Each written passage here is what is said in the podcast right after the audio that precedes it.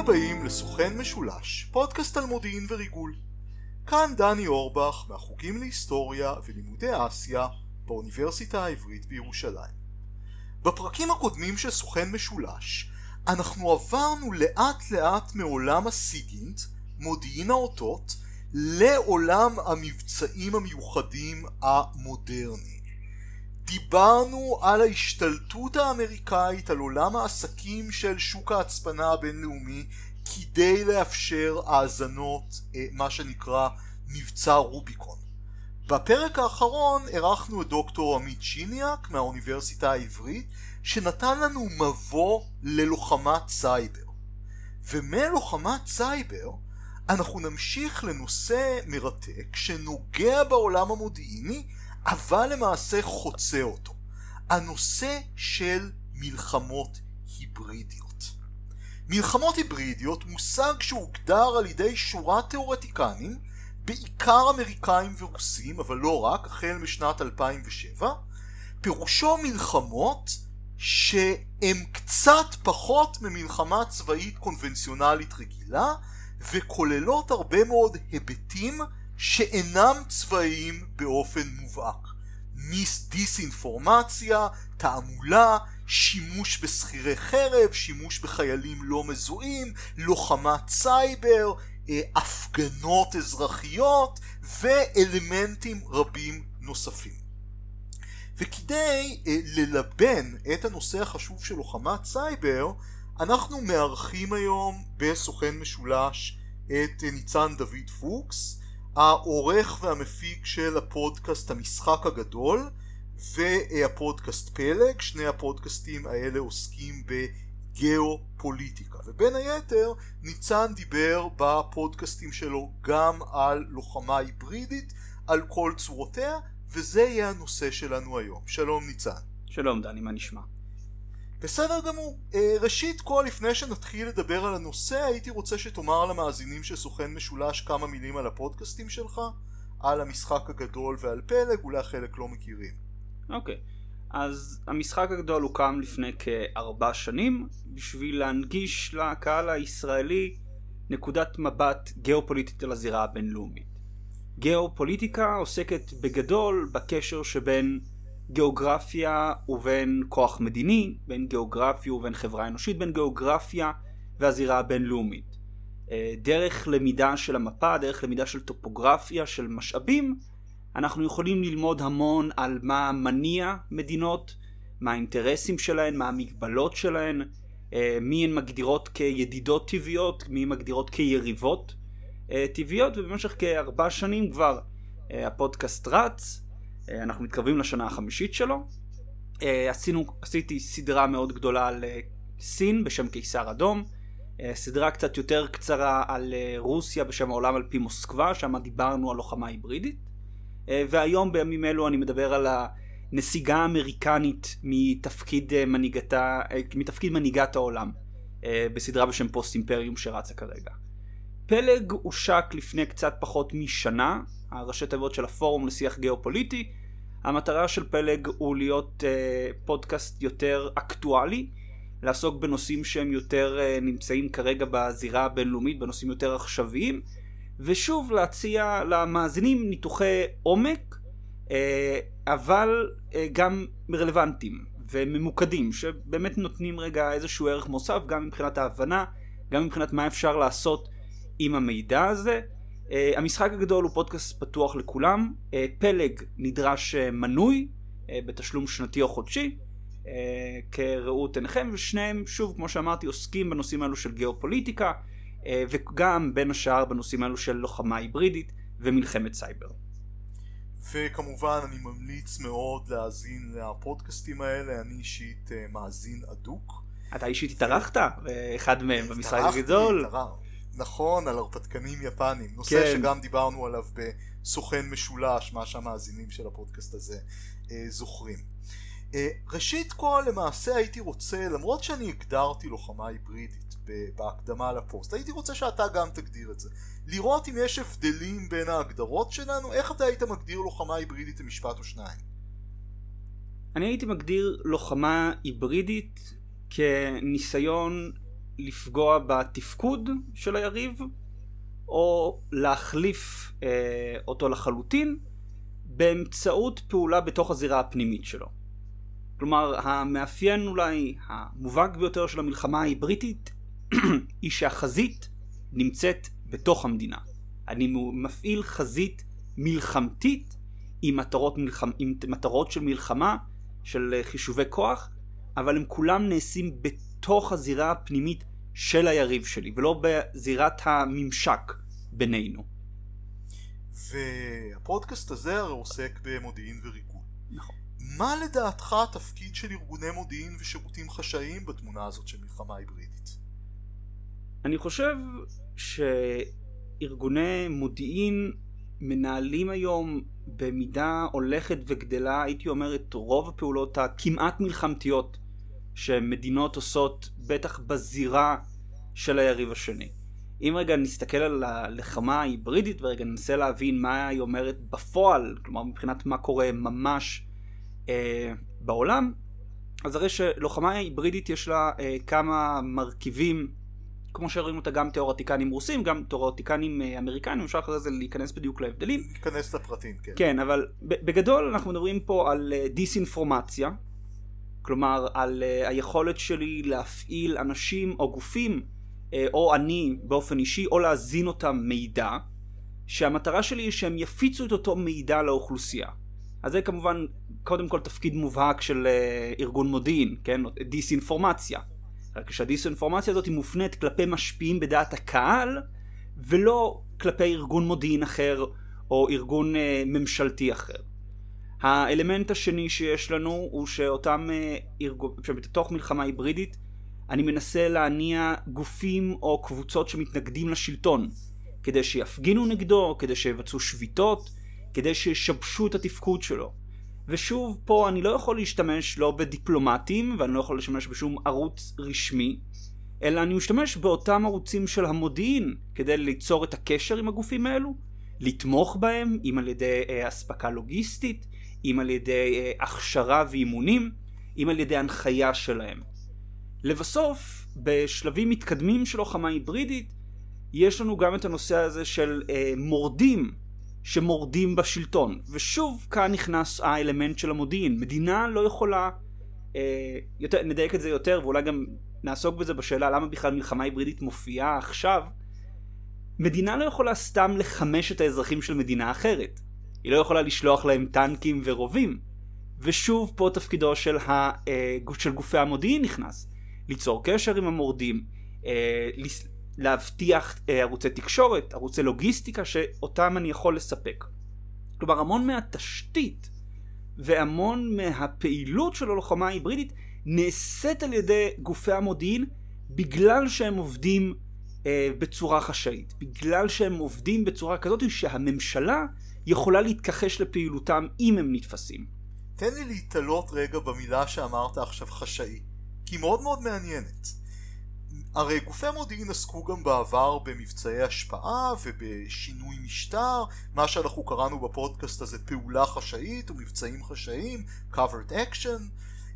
אני, מה שנראה לי, ותקן אותי אם אני טועה, שהלוחמה ההיברידית הופכת את הכל מסודי לגלוי. כלומר, אני לא עובד פה רק בחשאיות, אני רוצה ליצור פה איזה אפקט שהוא מאוד פומבי. ואולי אני לא רוצה שידעו בדיוק מי אני, אבל אני כן רוצה ליצור איזה אפקט שהוא כן. מאוד גלוי על העולם ולא סודי, נכון? נכון, נכון. זה אחד מאולי הנקודות המהותיות, וזה מה שאנחנו מדברים כשאנחנו מדברים על דיסאינפורמציה. כלומר, כדי שאני אבצע דיסאינפורמציה לציבור, אני חייב שהמידע המוטעה שאני מוסר יהיה גלוי. אני חייב למסור אותו לערוצים גלויים. כלומר, לסגור איזושהי עסקה חשאית עם גנרל מאחורי הקלעים לא משיגה לי את המטרה הזאת של דיסאינפורמציה. לכן אני חייב, לדוגמה, להקים אה, פרופילים מזויפים בטוויטר. לכן אני חייב להקים קבוצות מ- מזויפות, כן? השאלה זה גם מה אנחנו מתכוונים במזויף, אבל אני מקים קבוצות כארגון מודיעין בפייסבוק, כדי להפיץ את הדיסאינפורמציה שלי. כלומר, האלמנט המעניין באמת זה שהפעילות מצד אחד עדיין נעשית חשאית במובן הזה שהמדינה לא לוקחת באופן רשמי בעלות עליה, ומצד שני הפעילות הזאת נעשית במרחב הציבורי. המטרה שלה היא לעשות במרחב הציבורי ולהפיץ את עצמה עד כמה שאפשר במרחב הציבורי, כלומר להתפרסם, שזה אכן טיפה שונה מה דרך עבודה הקודמת של, או דרך עבודה הישנה של ארגוני מודיעין.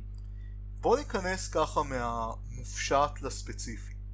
כמומחה לגיאופוליטיקה הייתי מאוד שמח אם היית ממפה עבור המאזינים את המפה הגיאופוליטית, את הסכסוכים הגיאופוליטיים היום שנותנים מקום ללוחמה היברידית. כלומר, איך לוחמה היברידית משתלבת ביריבויות הגיאופוליטיות שאנחנו רואים היום בעולם. כן. אז אנחנו יכולים, אם נסתכל על שלושה שחקנים מובילים אה, בנושא הזה של לוחמה היברידית, שזה רוסיה, ארצות הברית וסין, כשכל אחד מהם מפתח תיאוריה אחרת של איך להשתמש בלוחמה היברידית, ואגב, הם חלקם, הם חלקם גם טיפה מאתגרים אותנו מבחינת איפה אתה בדיוק, מה אתה כבר מגדיר כלוחמה היברידית, ויש כמובן עוד מושג מתחרה, אולי ניגע בו קצת יותר בהמשך, שמה שנקרא לוחמה אפורה.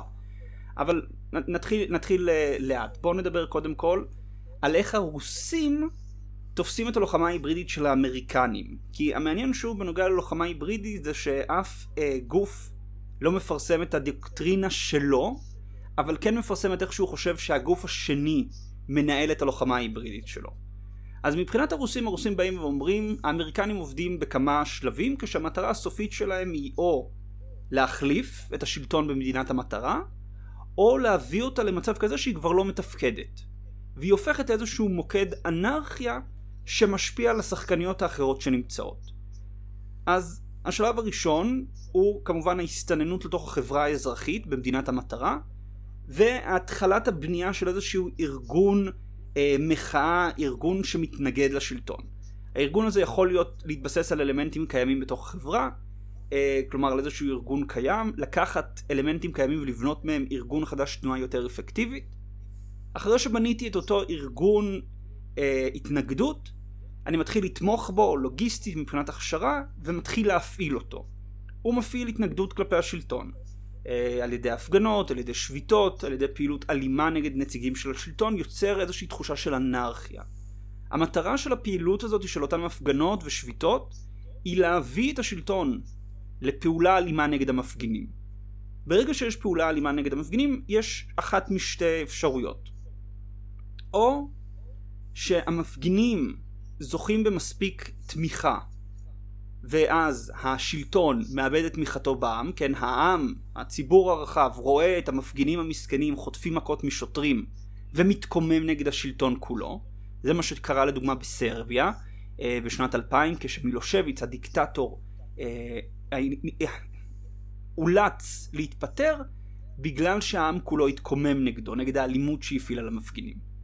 האפשרות השנייה היא שהשלטון אה, מצליח להמשיך ולהחזיק מעמד תוך שהוא מפעיל אלימות נגד המפגינים, וכאן נכנס האלמנט הבא של הלוחמה ההיברידית, הלוחמה ההיברידית האמריקנית לפי התפיסה הרוסית, של תמיכה בגורמים חמושים, או תמיכה בגורמים חמושים שנמצאים כבר בשטח, או הכנסה של גורמים חמושים לתוך הזירה.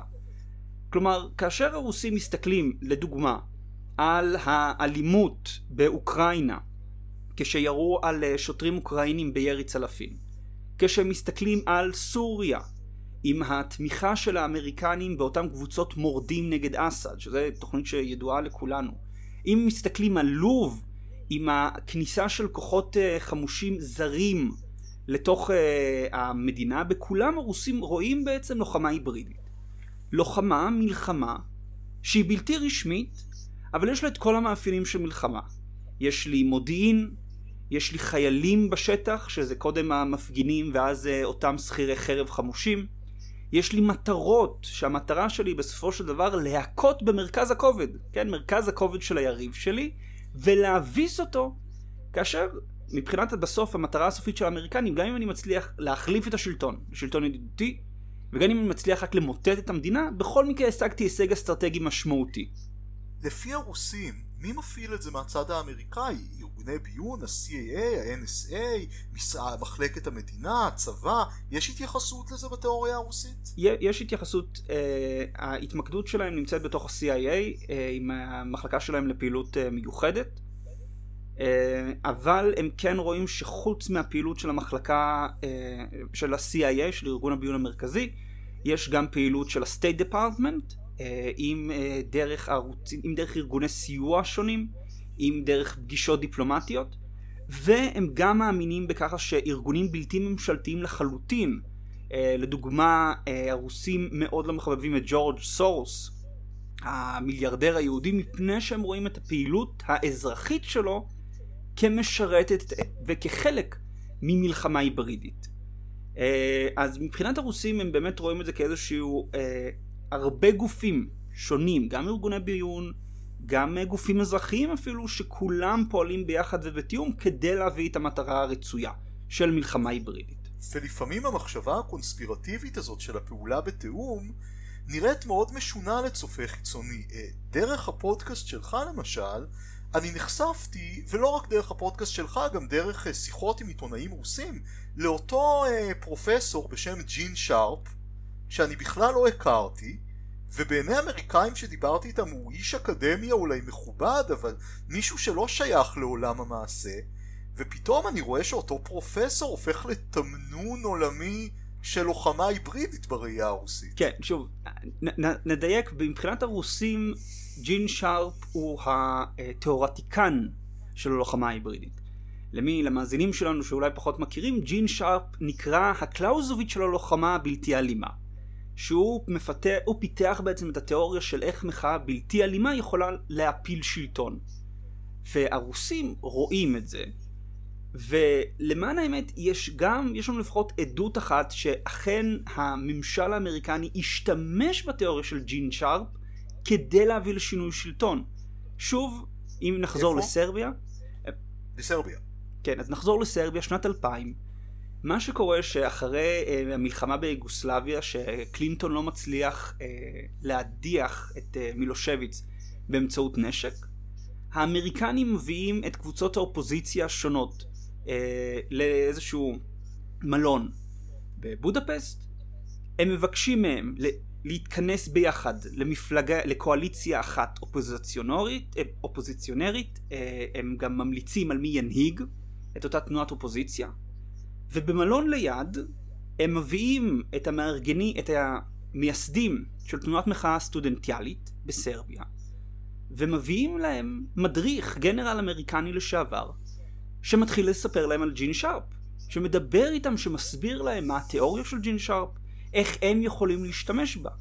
ועבור הרוסים, האירוע הזה בסרביה, שבו האמריקנים גם מדברים עם גופי האופוזיציה בסרביה, כן? מכנסים את כולם, מתאמים אותם. וגם שגנרל שעבר נותן הדרכה לתנועת אופוזיציה, לתנועת מחאה אה, סטודנטיאלית, עם התיאוריה של ג'ין שרפ. בשבילם זאת הוכחה שהלוחמה ההיברידית היא לא רק תיאוריית קונספירציה, אלא היא ממש משהו שנעשה בפועל. מאז סרביה אין לנו יותר מדי עדויות למה שקורה מאחורי הקלעים, אבל אנחנו רואים הרבה פעמים שארגונים בלתי ממשלתיים שזוכים לתמיכה אמריקנית מעורבים בהפגנות ובתנועות מחאה דמוקרטיות בכל מיני מדינות. עכשיו, חשוב להדגיש ולומר, אני כמובן, וגם אני חושב, אני בטוח שאתה, דני, לא רואים בזה שמישהו מקבל כסף מהאמריקנים הוכחה שהוא סוכן. אבל מבחינת הרוסים, וזה משהו שכדאי גם לשים לב, כאשר הרוסים באים ואומרים, מדובר פה במהפכת צבע, הם באים ואומרים בעצם מדובר פה באקט מלחמתי של ארצות הברית. מדובר פה בשינוי שלטון שנעשה על ידי שחקנים זרים דרך שחקנים מקומיים. אני רואה בזה צורה של ניסיון לייחס אחריות בעולם שבו מאוד מאוד קשה לייחס אחריות. וזה בדיוק אחד מהאלמנטים של מלחמה היברידית. אתה לא יודע תמיד מי פועל נגדך. כולנו מכירים מהזירה הישראלית את זה שישראל אומרת חמאס הוא הכתובת לרקטות שלא ברור מי ירה אותם. ממשלת לבנון היא הכתובת להתקפות של חיזבאללה. כלומר, העולם של מלחמה היברידית הוא עולם שבו הניסיון לדעת מי פגע בך הוא מאוד מאוד חשוב, ואני רואה את מה שאמרת על הנטייה הרוסית לייחס אחריות לארצות הברית כחלק מאותו דבר. הייתי רוצה לשאול אותך משהו ספציפי. עכשיו אנחנו אה, חווים או רואים את ההפגנות בבלארוס. כן. גם בכך הרוסים רואים ניסיון אמריקאי ללוחמה היברידית? בוודאי.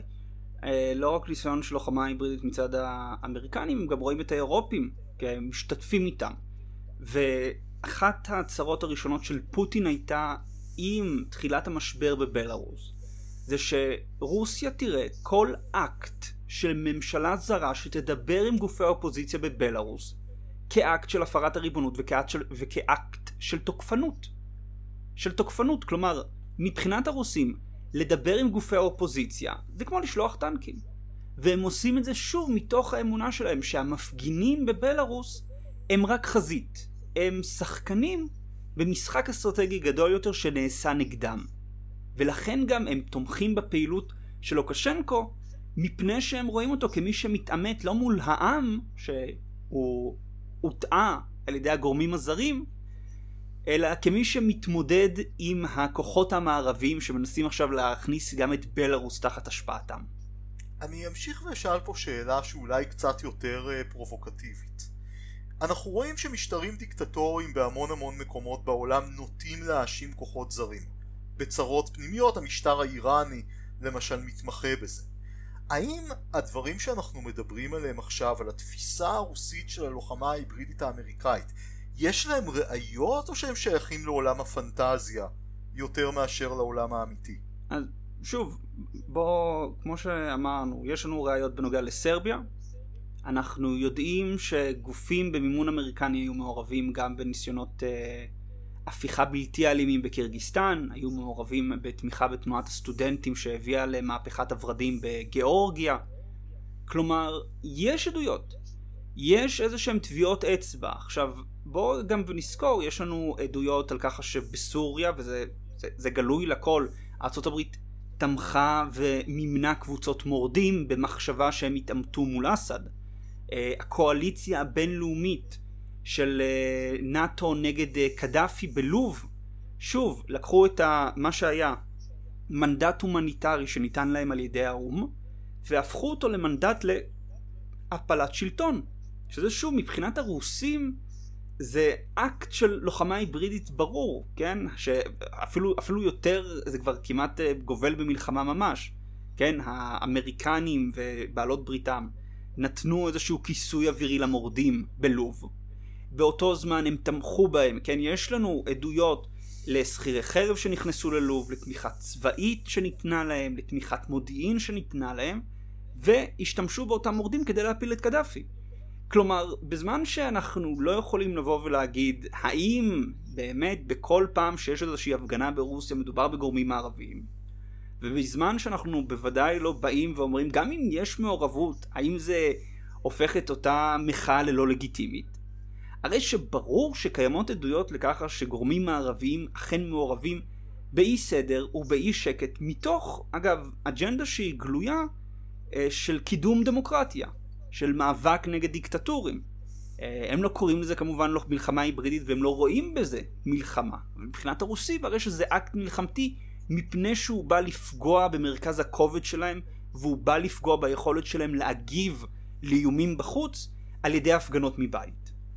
בקצרה, יש הבדל בין הממשלים האמריקאים השונים בעניין הזה בראייה הרוסית? למשל בין ממשל אובמה לממשל טראמפ?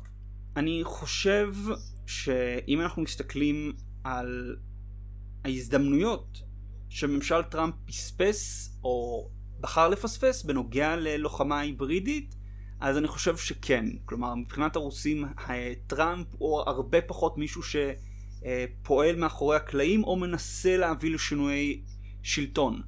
אם נזכר, לפני בערך כשנה, האופוזיציה בוונצואלה ניסתה לבצע ניסיון הפיכה נגד מדורו. ג'ון בולטון, היועץ לביטחון לאומי דאז, מאוד תמך בשינוי השלטון. אם טראמפ היה יותר פתוח לרעיון, היינו יכולים לראות תרחיש כמו תרחיש בלוב, שבו ארצות הברית מכילה איזשהו אזור ללא טיסה מעל שמי ונצואלה, מתחילה להזרים כוחות מיוחדים ונשק גם דרך הים, גם דרך הגבול עם קולומביה, והיינו רואים חילוף שלטון, היינו רואים לוחמה היברידית. מבחינת הרוסים, לכן, העובדה שבסופו של דבר התמיכה האמריקנית באופוזיציה הסתכמה בכמה ציוצים מאוד מפחידים של ג'ון בולטון, היא, היא הישג. כלומר, יש פה שיפור משמעותי לעומת ימי אובמה, עם התמיכה במורדים בסוריה, עם ההפצצות בלוב. ובואו נהפוך את התמונה. עכשיו דיברנו על התפיסה הרוסית כן. של מלחמה היברידית. בוא נעבור לאמריקאים, שגם הם בטוחים שרוסיה מפעילה לוחמה היברידית נגדם, נכון? נכון. הם, האמריקנים מאמינים שהרוסים עושים משחק אה, שהוא מתעסק בכמה זירות שונות או בכמה אה, מימדים שונים, כשלא בהכרח שהם מתחברים, אבל גם לרוסים יש איזה שהן מטרות אחרות. נסביר רגע. לרוסים, בראייה של האמריקנים, קודם כל אה, לקחו את המלחמה, את הפעילות הקונבנציונלית של כוחות מיוחדים, והוסיפו להם את האלמנט של פעילות פוליטית. כלומר שהכוחות המיוחדים, חוץ מלעשות ביצוע של איסוף מודיעין, לתמוך בכוח המסתער, בחדירה שלו ליריב, גם מבצע פעילות פוליטית שבה הוא משתלט על שטח מסוים, שבה הוא משתלט על הנהגה באזור מסוים, ומעביר אותה לידי רוסיה. איפה ראינו את זה? חיילים בלתי מסומנים בחצי האי קרים התחילו להסתובב פתאום בתחילת אלפיים וארבע עשרה, כאשר נאטו שאלה את הרוסים האם אותם חיילים עם מדים רוסים וציוד רוסי אך בלי שום סימון הוא שלהם. הרוסים כמובן הכחישו ואמרו אין לנו מושג מי אלה, ואותם אנשים, אותם חיילים ירוקים ולא מזוהים, העבירו את השלטון בחצי האי קרים לידי רוסיה. אותו הדבר היה לנו גם במזרח אוקראינה, שראינו דיווחים על כוחות מיוחדים רוסים שנכנסו כדי להשתלט בעצם על תנועת הבדלנים. ברגע שהבדלנים התחילו לעשות סימנים שהם חורגים מהשליטה של מוסקבה, כוחות מיוחדים נכנסו כדי להשתלט. אז מבחינת אה, ההסתכלות של ארצות הברית, מבחינת ההסתכלות גם של נאטו, הרוסים משתמשים בכוחות מיוחדים גם בשביל פעילות פוליטית. אז זה שוב נותן לנו איזשהו מקום של עכשיו הכוח המיוחד הוא כבר לא נמצא רק במימד הצבאי, הוא גם נכנס לתוך הפוליטיקה של מדינה. ושוב, אותו העניין הזה שאנחנו לוקחים את החזית של היריב אל תוכו, ומנהלים אותו בתוכה, בתוכו. אלמנט נוסף... איזה אלמנט... Hmm? יש איזה אלמנט נוסף, בדיוק אמרתי לומר, של שכירי חרב. נכון. אלמנט נוסף של שכירי חרב בא בעצם של שימוש בשכירי חרב למטרות שהיינו בדרך כלל נותנים לחיילים לעשות, אבל עם כמה יתרונות ברורים לשכירי חרב. כן, אני לוקח שכיר חרב, אני שולח אותו לסוריה, אני שולח אותו למזרח אוקראינה, אני שולח אותו לוונצואלה, אני שולח אותו למרכז אפריקה, לסודן, המון מקומות שבהם שכירי חרב רוסים מופיעים.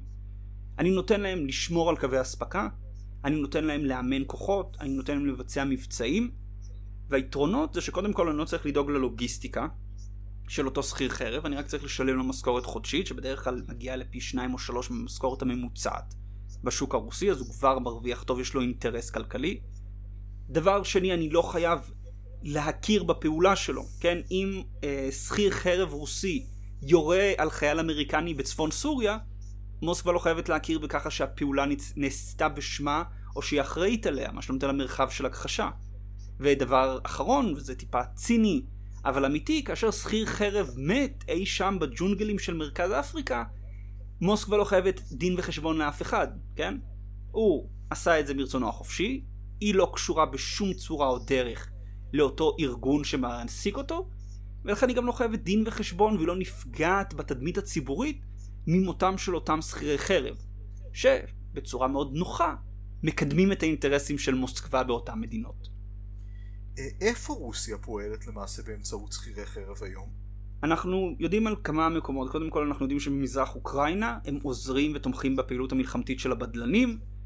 אנחנו יודעים שהם משמשים בסוריה גם בשביל הגנה על מתקנים קריטיים, גם בתור פעולות מלחמה, תמיכה בכוחות של אסד. אנחנו יודעים שהם פועלים ברפובליקה המרכז אפריקנית, גם בשמירה על מכרות שנמצאים בבעלות רוסית או שנמצאים עם אינטרס רוסי, הבטחה של קווי הספקה. אנחנו יודעים שהם פועלים בסודן, או לפחות פעלו בסודן עד להדחתו של בשיר, מאמנים כוחות שם, ואנחנו גם יודעים על נוכחות שלהם בוונצואלה כתמיכה למשטר מדורו נגד המפגינים. וזה רק כמה, כן, הפעילות היא מאוד נרחבת וקשה גם לעקוב, כי בסופו של דבר מדובר בכמה חבר'ה שיורדים עם דרכונים, לפעמים אפילו לא רוסים, עם מטוס, ומשם מתחילים את הפעילות שלהם במדינה הזרה.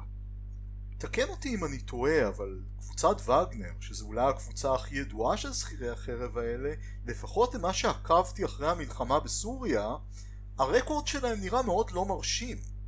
הם לא, לא בדיוק מוצלחים בצד הצבאי, או שאני טועה. נכון, לא, המטרה של אותם שכירי חרב היא לבצע פעילות שהיינו קוראים לה פעילות אה, בתא שגרתית, כן? אתה מאבטח חמדות, אתה נותן איזושהי תמיכה מבחינת הגדלת מספרים של אה, הכוח שבו רוסיה תומכת.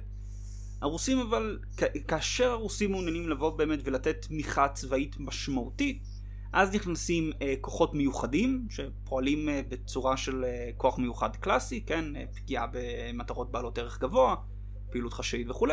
וכמובן תמיכה עם כוחות צבא אה, ממוכנים, אם זה מטוסים, אם זה כוחות משוריינים וכדומה. המטרה והיתרון של וגנר זה ששוב הוא נותן לך להבטח מקומות, הוא נותן לך השפעה באזורים שבהם אתה רוצה את מרחב ההכחשה שלך.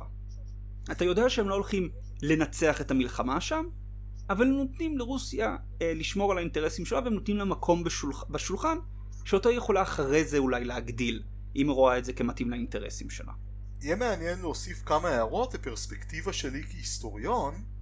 קודם כל, אנחנו, התופעה של שכירי החרב למעשה הייתה תופעה מאוד מאוד נפוצה עד המאה ה-תשע עשרה, במיוחד בעת החדשה המוקדמת, המאות ה-שש עשרה וה-שבע עשרה, רוב הצבאות מורכבו משכירי חרב, חלקם נועלו על ידי יזמים צבאיים שעברו מ... שליט לשליט, וההיסטוריה המודרנית זה במידה רבה סיפור במאות ה-תשע עשרה וה-עשרים של העלמות כל אותם גורמים של אלימות פרטית והתחזקות המדינות הריבוניות שיש להם מונופול על אלימות פוליטית. עכשיו, לפי חלק מהחוקרים של התחום הזה, אנחנו הולכים עכשיו לכיוון ההפוך, עם היזמים הצבאיים, החברות הצבאיות שמוקמות בכל מקום. עד היום לפחות, לפי חלק מהחוקרים, חלק גדול מהחברות הצבאיות לא עסקו בפעילות לחימה בפועל, כי ארצות הברית אוסרת את זה, וכל אחד רוצה בעתיד אפשרות לעבוד עם ארצות הברית. אבל אולי וגנר ופועלו מרמז לנו שזה משתנה, ואנחנו חוזרים לעולם של שכירי חרב.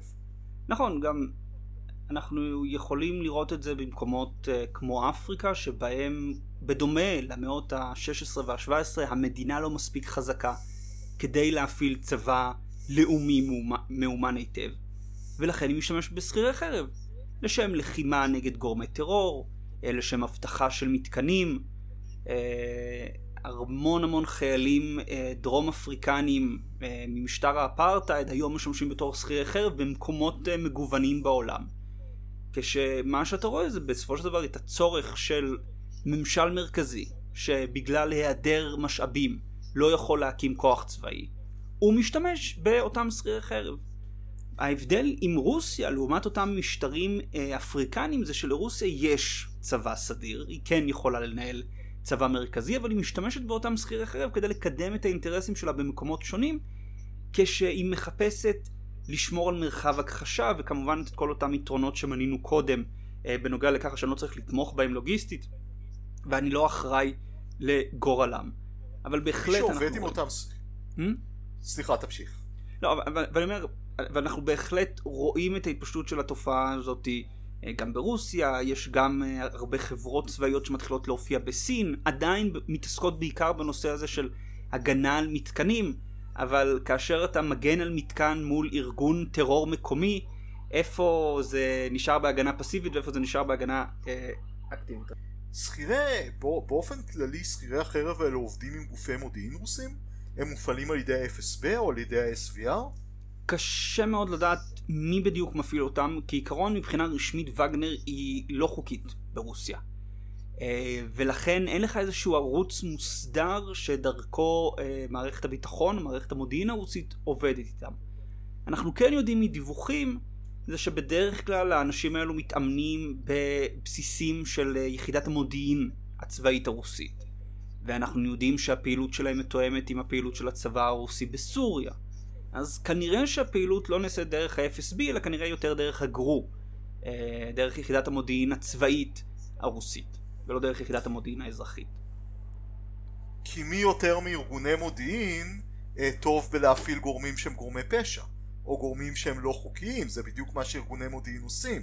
אנחנו בפודקאסט דיברנו בפרקים קודמים על המודיעין היפני, שזה היה למעשה עיקר הפעילות שלו, דרך ארגוני פשע. כן. אז uh, רואים גם פה את אותו אלמנט. בוא נדבר על אלמנט אחר של לוחמה היברידית שמייחסים לרוסיה, uh, שזה פייק ניוז והתערבות בבחירות. כן. גם זה מוגדר כלוחמה היברידית בעיני האמריקאים? כן, מפני שהמטרה היא שוב לבוא ולשבש את היכולת של היריב שלי להגיב. כן, בואו נזכר בסופו של דבר מה המאפיינים הבלתי משתנים של מלחמה. במלחמה יש לי שני צדדים, שכל אחד רוצה לכפות את רצונו על הצד השני. יש לי רצון לצמצם אי ודאות, התפקיד הראשון של המודיעין, ויש לי רצון לפגוע ביכולת של היריב שלי להגיב לי. כן, אני רוצה לפגוע במודיעין שלו, אני רוצה לפגוע ביכולת הלוגיסטית שלו, אני רוצה לגרום לו שהוא לא יוכל להגיב לי יותר אה, על ידי ההפעלה של כוח, ולכן הוא יהיה חייב להיכנע לי. ההפעלה של פייק ניוז, ההפעלה של דיסאינפורמציה, פוגעת ביכולת של משטרים דמוקרטיים לתפקד. עכשיו, אחת השאלות שבדרך כלל שואלים זה האם באמת הרוסים הביאו לבחירתו של טראמפ. ויש את אלו שאומרים שהם גרמו לדיכוי הצבעה בקרב מצביעים שחורים ודברים כאלו, אבל קשה מאוד לקמת את זה. אבל אני אומר, ושוב, זה נקודה שהרבה חוקרים מדגישים, מה אם המטרה היא לא להשפיע ולבחור אדם כזה או אחר? מה אם המטרה היא להרעיל את עצם השיח הדמוקרטי? כי היום אנחנו אחרי אותה הרעלה שהרוסים עשו בבחירות. אנחנו לא מאמינים אחד לשני, אנחנו מאוד חשדנים בנוגע לכל פרט מידע, כל השיח החופשי שעליו מבוססת החברה הדמוקרטית, באיזשהו מקום נפגע בצורה מאוד קשה, ואנחנו עד עכשיו, דרך הרשתות החברתיות שלנו, מנסים להתמודד עם הפגיעה שהרוסים עשו, ויותר מזה, שהם מבצעים את הפגיעה הזאת באותו חופש דיבור. הרי בעצם זה שהם עשו התערבות בבחירות בארצות הברית, או נתפסים, כעושים התערבות, יש פגיעה בלגיטימציה של טראמפ כנשיא. כלומר, בעצם ההתערבות שלך בבחירות, אם זה בארצות הברית, ואם זה בצרפת, ואם זה בגרמניה, אתה בא ואתה פוגע בלגיטימציה של כל התהליך הדמוקרטי. ואז הכוחות, האופ... הכוחות האופוזיציה, שהם טבעיים בכל מערכת דמוקרטיים, יכולים לבוא ולקחת את ההתערבות הזאת, ולערער על הלגיטימיות של תהליך הבחירות. וברגע שתהליך הבחירות כבר לא לגיטימי בדמוקרטיה, באותו רגע הדמוקרטיה הפסיקה לתפקד. אפשר לומר זה... שהרוסים אולי משיבים לאמריקאים באותו מטבע. אתם עם המביאים לנו את הדמוקרטיה לכל מדינות החסות שלנו ומארגנים שינויי משטר, נערער לכם את עצם המערכת שאתם מנסים לכפות עליהם. נכון. כלומר יש פה איזושהי סימטריה, יש גם טענה שב-אלפיים ואחת עשרה היו הפגנות המוניות אה, ברוסיה. כל זה נעשה כאשר קלינטון הייתה מזכירת המדינה. יש טענה שהרוסים התערבו בבחירות ובאו להביך את קלינטון פשוט כדי להחזיר לה... לשלם את החוב שלה אליהם. והם הצליחו בזה שדונלד טראמפ נבחר ולא היא. ואפשר וצריך לומר שגם לוחמת סייבר יכולה להיות הרבה יותר קשה וכואבת מפייק ניוז. נכון. אנחנו רואים התקפות על מתקני תשתית, על מתקני התפלה... זה כבר, תתקן אותי או לא, זה כבר נחשב לוחמה, בגבול בין לוחמה היברידית ללוחמה אפורה, למלחמה אפורה, נכון?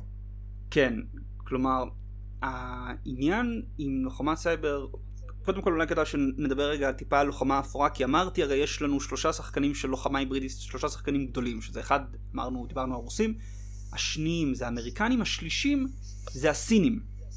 שהסינים באים והמבצעי ההשפעה שלהם הם הרבה יותר אה, עדינים, אבל הרבה יותר משמעותיים מאשר הרוסים. הסינים באים ומחפשים כיצד להשתמש גם בסינים במדינה האחרת, גם אה, כיצד אה, להשתמש אה, באנשי משפיעי דעת קהל, באנשים בכירים בממשל, מנסים להביא אותם אליהם, מנסים להביא, להשפיע אה, עליהם.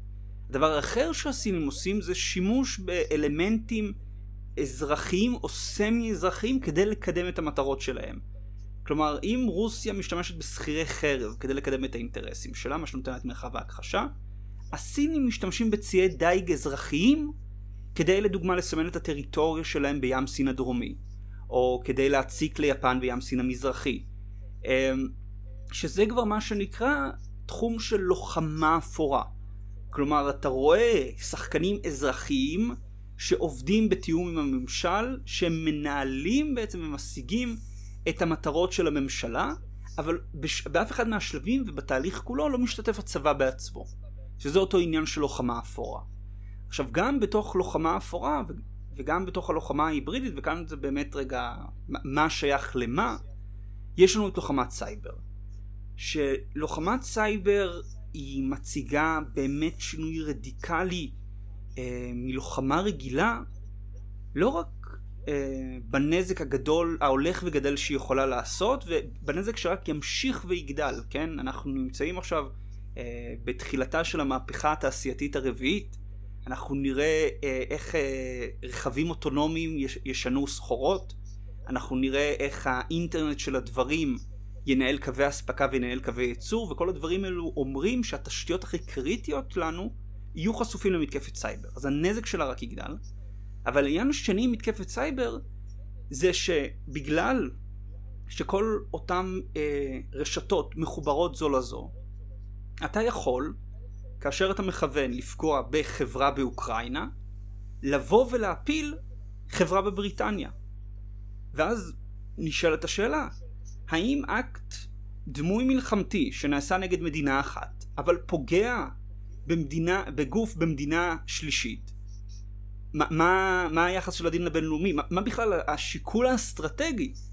כן, לדוגמה, ושוב, זו דוגמה שהיא לפני, אני חושב, שנתיים או שלוש, תולעת רוסית, כן, תוכנה מזיקה, שהרוסים העלו דרך שרת של חברת ראיית חשבון אוקראינית, שיתקה חברות בארצות הברית, בבריטניה, חברת ספנות בדנמרק, גרמה לנזקים של עשרה מיליארד דולר. האם באקט הזה רוסיה פגעה מלחמתית בדנמרק? מה, מה התגובה לזה? האם נאטו צריכה להגיב כאשר היא מותקפת על ידי אה, וירוס רוסי שבכלל תקף מדינה שהיא לא חברה בנאטו? אה, וזה זה הופך את כל השיקולים למאוד מאוד מורכבים. וכן, דיברנו בהחלט... על בכתובת החזרה, וזה בדיוק זה. אין לך כתובת להחזיר. נכון. ואם ההתקפה היא על מתקן התפלה, על מתקן גרעין, שזה מטרה ש... שהפגיעה בה עלולה לגרום נזק אדיר, אז הדילמה הזאת מתחדדת על אחת כמה וכמה, נכון? נכון, אתה גם לא יודע מה התגובה הצבאית יכולה לעזור, כלומר אחרי שהנזק נעשה. גם עצם השיוך זה סוגיה מאוד uh, בעייתית. כל הדברים האלו הופכים את הנושא הזה של לוחמת סייבר למאוד קשה, למאוד uh, מאתגרת מבחינת החשיבה האסטרטגית, וגם הופך אותם לכלי מעולה בלוחמה ההיברידית, כי אם אין, יש לי מרחב הכחשה, אם אתה לא יודע לזה, לזהות מי תקף אותך, אם אני יכול להשיג נזק מאוד משמעותי למדינה, הרי שזה כלי מעולה בלוחמה ההיברידית, כדי לפגוע ביכולת של היריב שלי להגיב אליי, ביכולת של היריב שלי לתפקד. הייתי רוצה, לפני שנעבור לשאלות הסיכום, לשאול אותך עוד שאלה על אלמנט אחד ללוחמה ההיברידית שלא דיברנו עליו, שזה מבצעי השפעה. כן. תוכל לומר את זה כמה מילים? מבצעי השפעה בעצם באים ומחפשים להזיז אה, את התפיסה של אה, מדינה או של איזושהי קבוצה ממוקדת, ככה שהם יהיו יותר מתאימים לאינטרסים שלי. המטרה שלי היא לא בהכרח לבוא ולהביא אותם לידי החלטה ספציפית, אלא לה, להוות את כל תפיסת המרחב שלהם. לדוגמה, אם אני סין, אני מעוניין להפעיל מבצע השפעה, והוא כנראה כבר מופעל, שבו אני רוצה שארצות הברית תתפוס את הדילמה האסטרטגית שלה איתי בין שיתוף פעולה, ובין מלחמת עולם שלישית. ועל ידי זה שאני נותן שתי אופציות בינאריות, הרי שאני מטה את היריב שלי לבחור באופציה של שיתוף פעולה, כי אף אחד לא רוצה מלחמת עולם שלישית. המבצעי ההשפעה בעצם מעצבים את מרחב הבחירה של היריב שלי, כדי שבכל מקרה התוצאה שתתקבל תהיה תוצאה שטובה לי. המאזינים בסוכן משולש, המאזינים הוותיקים, בטח זוכרים את הדוגמה שנתנו באחד הפרקים הראשונים של הפודקאסט למבצע כזה. מי שלמשל רוצה לזייף את המוצר של קוקה קולה, ומחדיר לתוך קוקה קולה סוכן השפעה, בדוגמה שנתנו זה היה במחלקה המשפטית שדואג לסבך ולסרבל את הפעולות המשפטיות נגד מפרי זכויות יוצרים. כן. כלומר, מטה את המדיניות של היריב לכיוון שאנחנו רוצים. הייתי רוצה לשאול אותך ככה להתחיל לסכם את הפרק, מה חדש פה למעשה? כל האלמנטים השונים שדיברנו עליהם, תעמולה, דיסאינפורמציה, סוכני השפעה, מבצעים חשאיים של ארגוני ביון, שינויי משטר, אפילו סחירי חרב, לוחמה בעצימות נמוכה, כל הדברים האלה היו קיימים תמיד. כן, לוחמת סייבר היא יחסית חדשה, כי טכנולוגיה לא הייתה. מה, ויש תיאורטיקנים ביקורתיים שאומרים, הנה אנחנו לוקחים את כל זה, שמים את הכל באיזה סל אחד, קוראים לזה לוחמה היברידית ומדמיינים שיש משהו חדש. יש משהו חדש? זאת באמת צורה חדשה של לחימה? אני חושב ש... נכון שהכלים כולם היו קיימים, אבל אנחנו נמצאים היום בסביבה שהיא שונה באופן רדיקלי ממה שהיה לנו נגיד כאשר השתמשו בסחירי חרב לפני מאתיים או שלוש מאות שנה. כן, הרי מבצעי תעמולה גם קיימים איתנו ארבע מאות שנה, אם לא, אם לא יותר.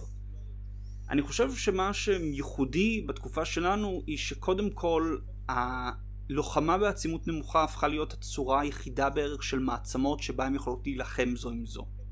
ולכן זה הופך את זה שהמדינות מחפשות להשקיע יותר ויותר משאבים ויותר ויותר תשומת לב בשימוש באותם כלים. כן, כלומר, היום סחירי חרב משחקים תפקיד משמעותי באסטרטגיה הלאומית של רוסיה, משהו שלא היה לך לפני חמישים שנה עם ברית המועצות. הדבר השני שיש לך זה שמהפכת המידע הופכת את הקהילה, את האוכלוסייה של היריב שלי, להרבה יותר ניתנת לפגיעה ולהשפעה. כלומר, לפני אלפיים שנה, לפני חמש מאות שנה, אפילו לפני מאה שנה, היכולת שלי להגיע ליריב שלי, היכולת שלי להשפיע על התפיסה שלו, היכולת שלי לעצב את איך שהאוכלוסייה שלו צורכת, צורכת מידע, הייתה מאוד מוגבלת, מפני שלא היו לי רשתות חברתיות, לא היו לי משפיעי דעת קהל שקמים ויורדים בהתאם לבחירות של האוכלוסייה, לא היו לי המון המון רשתות שונות ותאים שונים של האוכלוסייה. כן, לפני עשרים שלושים שנה היה לנו ערוץ רדיו אחד, היה לנו ערוץ טלוויזיה אחד, וזה היה החלון שלנו לעולם. היום אני, המידע שאני צורך והמידע שאתה צורך הם שונים באופן רדיקלי, ואני יכול להשתמש בשוני הזה כדי להחדיר מידע ולהשפיע עליך. הרי תחשוב על זה, לפני חמישים או שישים שנה כאשר אה, הכריזו על חיסון לפוליו, האם סבתא שלנו יצאה לרחובות ואמרה אני לא הולכת לחסן את הילדים שלי כי זה גורם לאוטיזם? כמובן שלא. היא גם כנראה, זה אפילו לא היה באפשרויות. אבל היום, כשאנשים יכולים לצרוך מידע גם נכון וגם לא נכון, כשהם יכולים להתחבר עם עוד אנשים שהדעות שלהם, כל אחד לבדו, נחשב כהזוי. כן, פעם, אם היית חושב שחייזרים שולטים בכולם, כנראה שהיית היחיד וגם זה היה עובר לך. אבל היום אתה יכול למצוא עוד אנשים, אתה יכול לבנות קהילות מסביב לאמונות האלו. ואם לחזור לנושא של החיסון, הרי שאנחנו יודעים שגורמים רוסים, גורמים סינים, מעוניינים להפיץ דיסאינפורמציה ולפגוע במאמצי החיסון. והם יכולים לעשות את זה, ופגיעה במאמצי החיסון. כן, אנחנו מדברים היום, רק כדי שהמאזינים יבינו, כ-שלושים וחמישה אחוז מהאמריקנים, מאזרחי ארצות הברית, כמעט מחצית מהצרפתים, לא יהיו מוכנים לקחת חיסון לקורונה. אם שלושים עד ארבעים אחוז מהאוכלוסייה לא מוכנים להתחסן, המדינה לא תעבור את שלב המגפה, כי היא חייבת רמת חיסון של לפחות שבעים עד שמונים אחוז כדי להגיע לרמה של חיסון של כל האוכלוסייה. זה הישג משמעותי אסטרטגית לי בתור רוסיה. ואני עושה את זה מפני שהיום אני יכול להגיע לכל אדם, להכיל אותו במידע שהוא רוצה, ובסך הכל לשנות את ההתנהגות של אוכלוסייה. זה משהו שלא היה לנו לפני מאה שנה, ומנצלים את זה, לצערנו, למטרות שעולות בסופו של דבר בחיי אדם. שאלת סיכום, וננסה, אני אנסה לסיים בטון אופטימי, נראה אם תשתף איתי פעולה בזה. האם אתה חושב שבמשולש שדיברנו עליו, ארצות הברית, רוסיה, סין, העלייה בחשיבות של לוחמה היברידית תחליף מלחמה קונבנציונלית שהיא הרבה יותר הרסנית? כלומר שלוחמה היברידית היא במידה רבה לוחמת העתיד, והאם זה משהו מעודד או האם זה משהו לא מעודד? אני חושב שלוחמה היברידית תהיה איזשהו שסתום לחץ מצד אחד, כלומר היא תיתן עוד אפשרויות למדינות לאתגר אחת את השנייה במרחבי ההשפעה שהן מעוניינות בהן, אבל אני חושב שככל שאתה יוצר יותר ויותר אי ודאות, ככל שאתה יותר, יוצר יותר ויותר אנרכיה ואי סדר, ככה אתה גם הופך את היריב שלך להרבה יותר דרוך. ובסופו של יום אתה מגיע לנקודה שבה יכולה להיות לך מיסקלקולציה שתביא אותך למלחמה הקונבנציונלית. כלומר, חשוב גם להעביר, היריבות השונות, ארצות הברית, רוסיה, סין, לא ויתרו על מלחמה קונבנציונלית. הן בונות את כוחותיהן בשביל מלחמה קונבנציונלית. המלחמה ההיברידית באה כדי להשפיע באותן זירות שבהן אני לא רוצה נוכחות גלויה, או שבהן אני לא יכול להגיע לנוכחות גלויה. אבל ככל שאנחנו מתקדמים, וככל שמלחמה היברידית, מלחמת סייבר, הופכות להיות איומים יותר משמעותיים, ככה גם החשיבה האסטרטגית כנראה תיקח אותם יותר ויותר לכיוון של המלחמה הקונבנציונלית. ואז יכול לקרות אירוע שבו תולעת רוסית פוגעת במערכת החשמל של ארצות הברית, וארצות הברית בתגובה מתחילה אסקלציה במזרח אירופה. כי אתה כבר רואה את אותה תולעת בגלל החשיבה הלוחמה היברידית כצעד מלחמתי, ואתה מגיב לו באמצעים מלחמתיים. אז אני חושב שאולי מה שנקרא בשנים הקרובות אנחנו כנראה נראה יותר את אותה מלחמה היברידית, אבל זה לא אומר שזה מקטין את הסיכוי שלנו למלחמה קונבנציונלית בין הענקים האלו.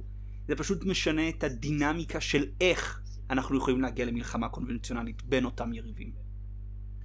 תודה רבה ניצן על השיחה המרתקת הזאת, על לוחמה היברידית, ומאוד מאוד מודה לך שהשתתפת. תודה שהזמנת אותי.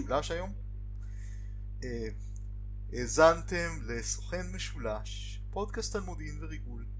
כאן דני אורבח מהאוניברסיטה העברית עם ניצן דוד פוקס, המפיק של המשחק הגדול. להתראות בפרק.